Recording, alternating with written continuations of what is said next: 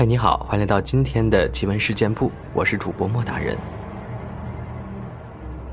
今天呢，我们继续之前那个医院的系列啊。这是普外科的一个副主任吃饭的时候说的段子，挺有意思的。我在这儿呢，跟大家分享一下。一天，一个四十多岁的男人跑到门诊，他老婆陪在旁边。这个男人肚子胀得很大很大，很像现在市面上成功男士的啤酒肚，但是比啤酒肚还要大。一个大男人面上居然有些羞怯的神色。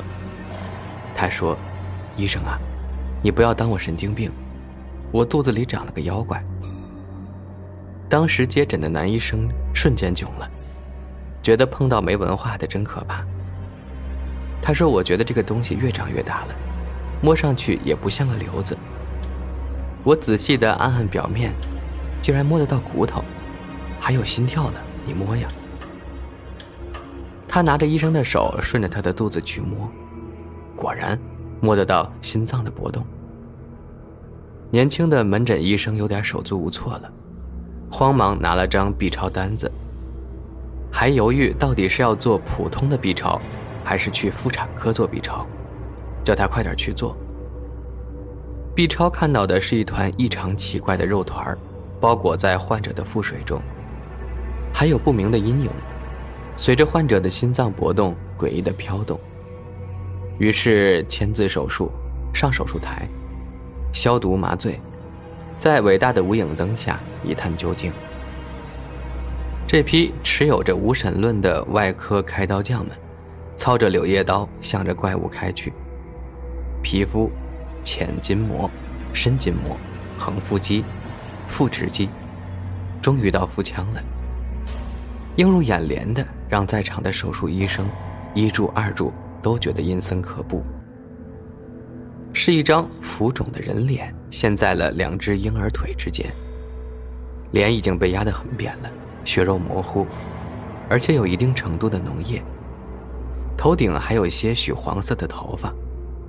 将这块东西仔细的与患者的组织分离出来，尽量不要碰伤血管神经。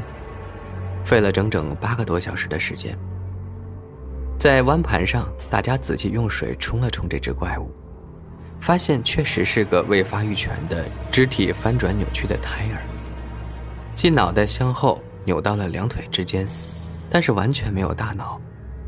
从患者出生开始，一直寄生在患者体内，本质上是患者的孪生兄弟，但是以胎中之胎的形式出现的。这四十多年来，他汲取着这个主人的营养，吸收他的血液。只是最近患者腹部受了外伤后，将寄生胎儿的脑袋压烂了，才引起了腹腔的炎症和腹水，这才引起患者的重视，来院就医的。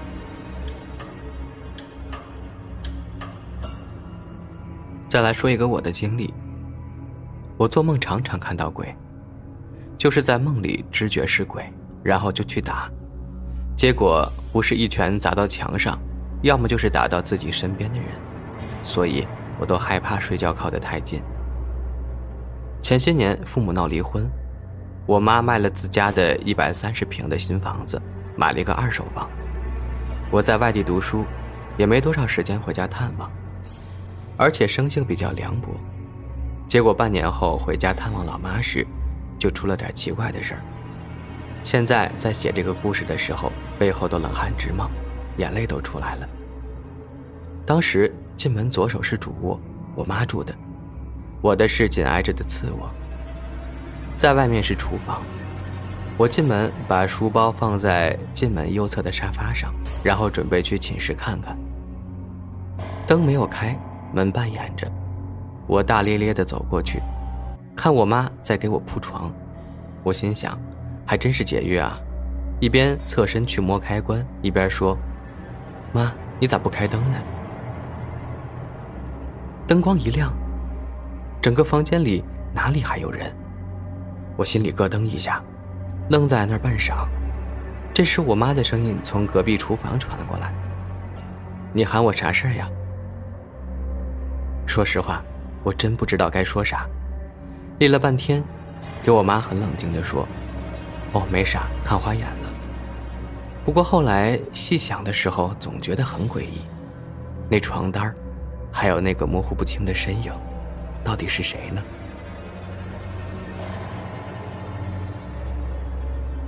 好怕呀！一个人住的，我也有过鬼压床的经验。我记得非常清楚，那时室友都住外面，我一个人在下午睡午觉。我那天在床上趴着看电脑，所以睡觉方向掉了个头。睡到一半，突然心跳加快，很怕很怕的那种感觉。然后有一个黑影，一团的，貌似只有上半身。因为像漩涡状的压过来，然后我明显感觉自己上半身酥麻。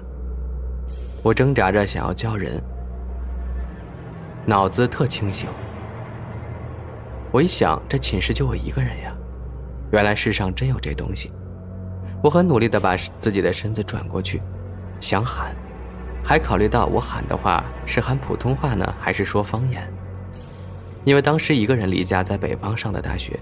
学校在天津，天津人说话很溜的。醒来后，我跟我学妹说了这事儿，她说，我们这栋楼很不干净的，很多人都看到过黑影。后来一个朋友还告诉我，我们学校本来是沼泽地、乱葬岗之类的。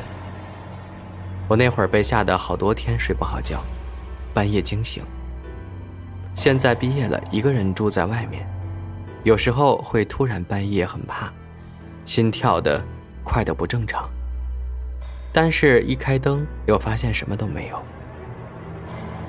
我记得很清楚，初中有一回，也是半夜很怕，我没睁开眼，但就是感觉身边站着一个人。我努力的想睁开眼，这种事儿发生不止一回。还有一次，我真的努力醒来开灯了，什么都没有。但就是心灵感应一般的特别怕。我睡觉时经常遇到半夜突然某个物件掉下来之类的事儿，现在都见怪不怪了。听到掉下来的声音，我都能继续睡。我小时候还养过一只猫，很漂亮，在即将临盆的前几天被人毒死了。我那时候还不知道，天天找它，哭呀。后来，我爸妈在我家老房子的墙洞里找到了它的尸体。他即使被毒了，还回家了，就死在家里。我们把它装在黑色袋子里丢了。我那天不在家，没见到。回家后，爸妈说了，他被毒死都一两个礼拜，据说腐烂了。我想去看看他，可是爸妈骂我说别发神经，烂得出虫了。我从小就特怕虫子。于是很狗胆的没有去见一面。可是过了好多年，我还是会经常梦见他回来，带了一群的小猫，然后我好开心啊。他身上又脏又瘦，我急着喂他吃鱼干。前几天又梦到他了，很奇怪的梦。他生不出小猫，我就急，看着很疼，找人帮忙，结果那人把他身子割开了，他还活着。却半个身子分离了，我心疼死了，把他的身子缝回去，一个很诡异的梦。我在想，有时不定期的梦到他，是不是他一直都在我身边徘徊不去呢？怪我没有去见他最后一面，怪我没有给他找个地方埋葬了。我伯母的父亲去世几天后，我伯母找了一个通灵的人，想问问他父亲的情况。那个通灵的人问了要找人的名字，沉默坐定一会儿后，问我伯母，他父亲是不是蛮高大、白白胖胖的？我伯母就回答是的。那人得到答案后，开始发疯似的乱摇头，然后眼泪鼻涕一起流。过了一会儿，换了一副样子和我伯母说话。我伯母说，那人一开口说话，那说话的语气就觉得是他父亲。那人说。他对他们帮他办的丧事很满意，而且墓地选得很好，周围都是老熟人，还可以互相串门。我伯母当时就惊了，因为他父亲的墓地前排是和他父亲同一个工厂做事的工友，而且两家人住得很近。那个人还说，他有留下钱，叫伯母回去家里找一找。我伯母很是疑惑，说哪里还有钱呀？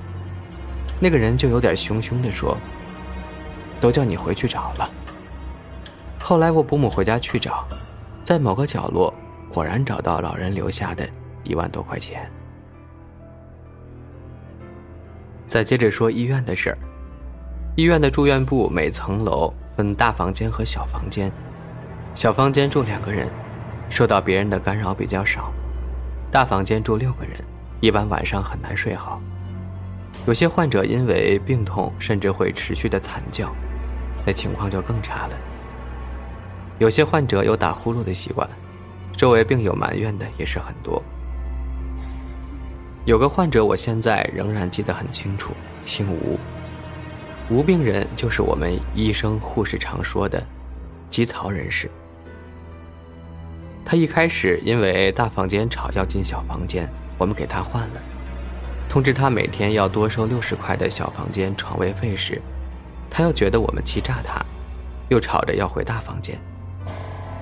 大房间里刚刚死了人，这件事情在当时还是闹得蛮大的。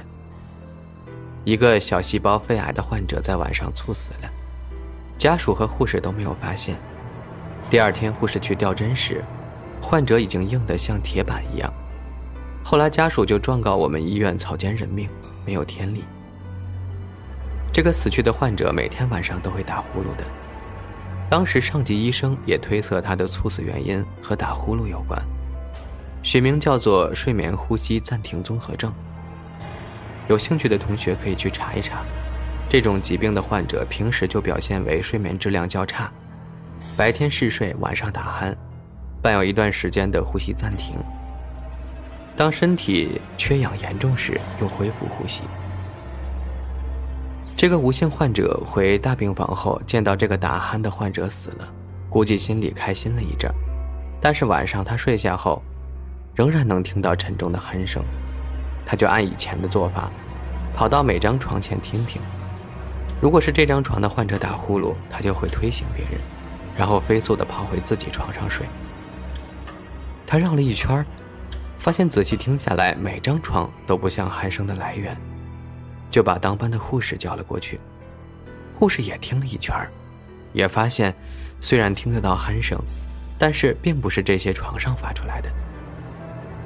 第二天我去上班查房时，就听这个患者绘声绘色的跟我们主任说要做法事驱鬼呀，那个打呼噜患者的魂儿还逗留在这儿，这种房间怎么住人呀？云云的。